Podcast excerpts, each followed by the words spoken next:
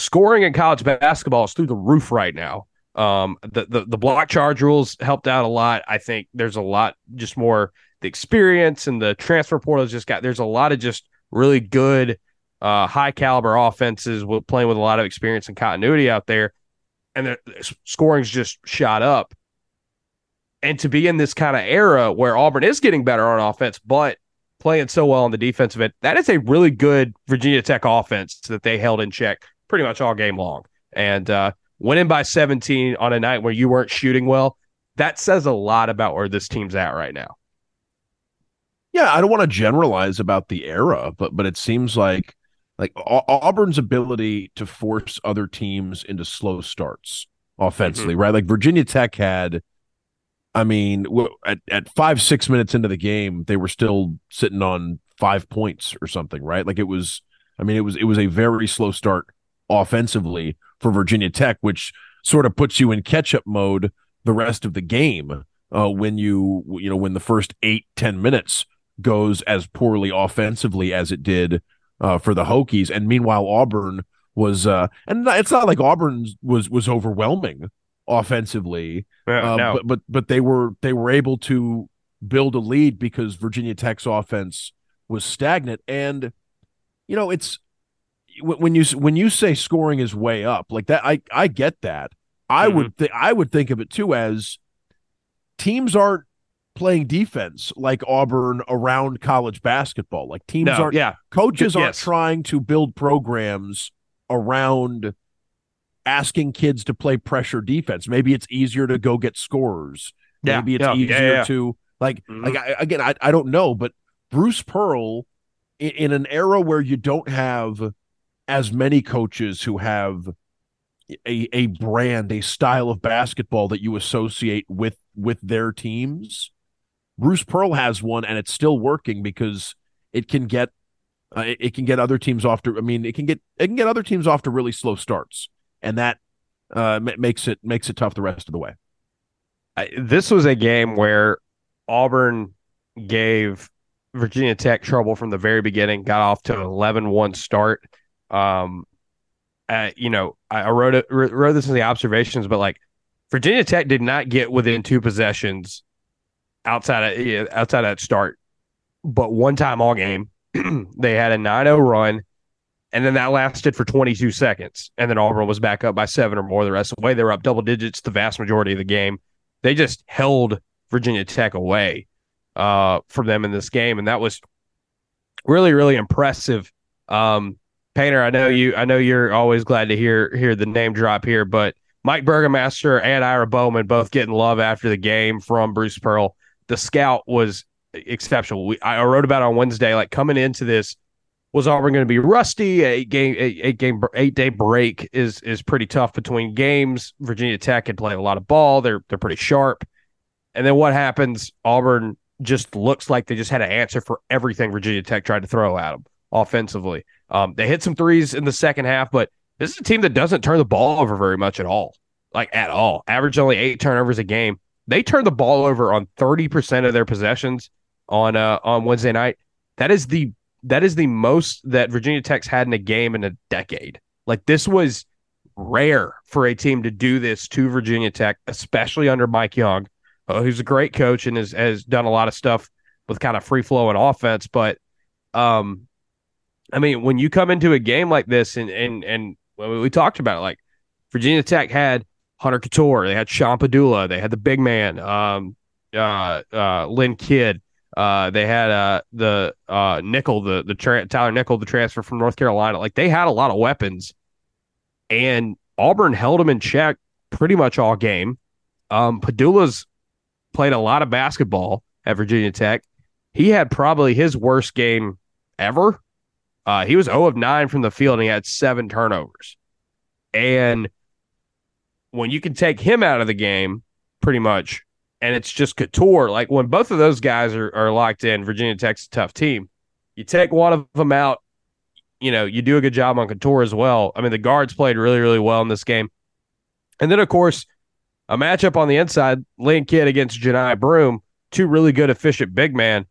Johni Broom, they did not have an answer for him. Like he he did whatever he wanted uh, in this game. Um, they didn't seem like they were able to slow him down from getting to his, his dominant hand. Uh, he he only took one three pointer in this game, and he missed it, and he still scored thirty. Um, this is one of the best big man performances we've seen from Auburn in the last couple of decades. Johni's now done this twice at Auburn, where he's had just these games where he just got whatever he wanted at the rim. Um, this was an awesome game for Johni, and uh, you know, Painter, we talk about uh, this team being a better shooting team and being improved on offense.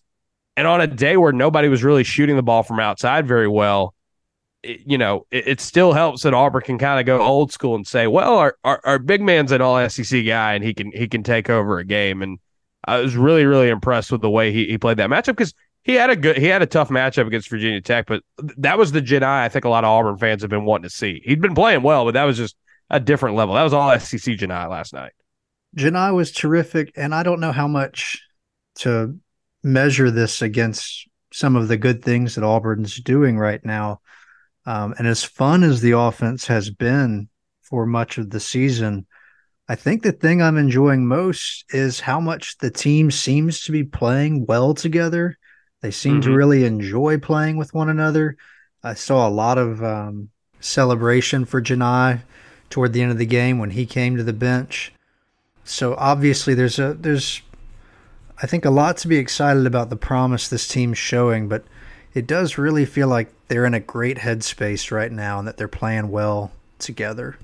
Yeah, Bruce said the kids are having fun in spite of me. Um, you know, the the class uh, Bruce is on like a self-deprecating roll this year. Um, and also he decided to be a reporter uh last night, which was pretty funny if you haven't seen that video yet. But um, yeah, I mean this team this team is playing with a lot of joy and a, and a lot of just inside. And of course, they're winning, and that helps a lot. But like that Baylor game, when they were locked in from the very beginning, they were playing with a lot of enthusiasm and a lot of um, you know camaraderie. That chemistry is really working. And again, it's the fact that they're going 10 deep and like everybody's kind of playing a balanced role. Some some nights there are going to be guys who play a little bit more than others who are going to stand out more than others. Last night, for example, Jedi played well. Dylan didn't play as much as he usually did because Jedi was on fire. You know, uh, Aden Holloway struggled to find a shot, went scoreless, um, was kind of hunting a little bit and it, it didn't work out. That's fine. Tre Donaldson picks him right back up and has an excellent second half. That balance is just really, really big. And it's just, it's unselfish basketball. Uh, and uh, even when you have a guy score 30, everybody's happy for the guy that scores 30 and not upset that they didn't get theirs and I think that's a really good good good sign for this for where this team is.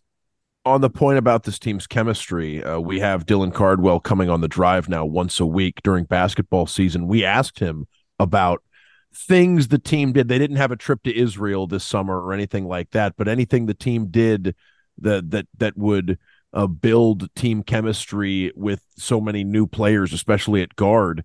And Dylan singled out the decision to eat breakfast together every day all summer. Like that was hmm. something mm. they decided to do in the wellness kitchen as a group. It was, uh, you know, wasn't necessarily basketball only. They talked about other things too, uh, but it was a way uh, to get to know each other and and for the the newer players to to feel like they were they were part of the team already. And you know, you mentioned that it was a night where Johni really shined on on the stat sheet, and and with Dylan, maybe it was a quieter night. He's not the kind of guy where where I'm worried about asking about Johni, right? Like I'll I'll ask sure. Dylan, and, and and he's he's thrilled for his teammates, yeah. and it and it it certainly comes across mm-hmm. as genuine, and and it feel I feel like that's also the case when uh uh when when anyone else on the team is asked about the success of their teammates. Bruce earlier this offseason or earlier this uh, season singled out uh, how much of a mentor Tre Donaldson had been uh, to Aden.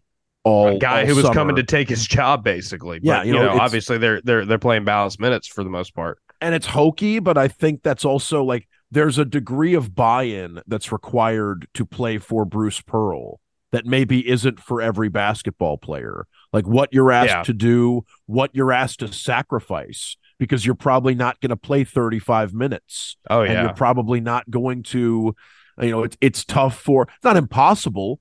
Uh, it's tough for an Auburn guard, let's say, to, uh, to, to rack up all American uh, type of offensive numbers compared to maybe some other systems that don't, sure. uh, you know, that, that don't ask for as much on defense. And I think every every position on the team is asked to do a lot on defense, which is another part mm-hmm. of it.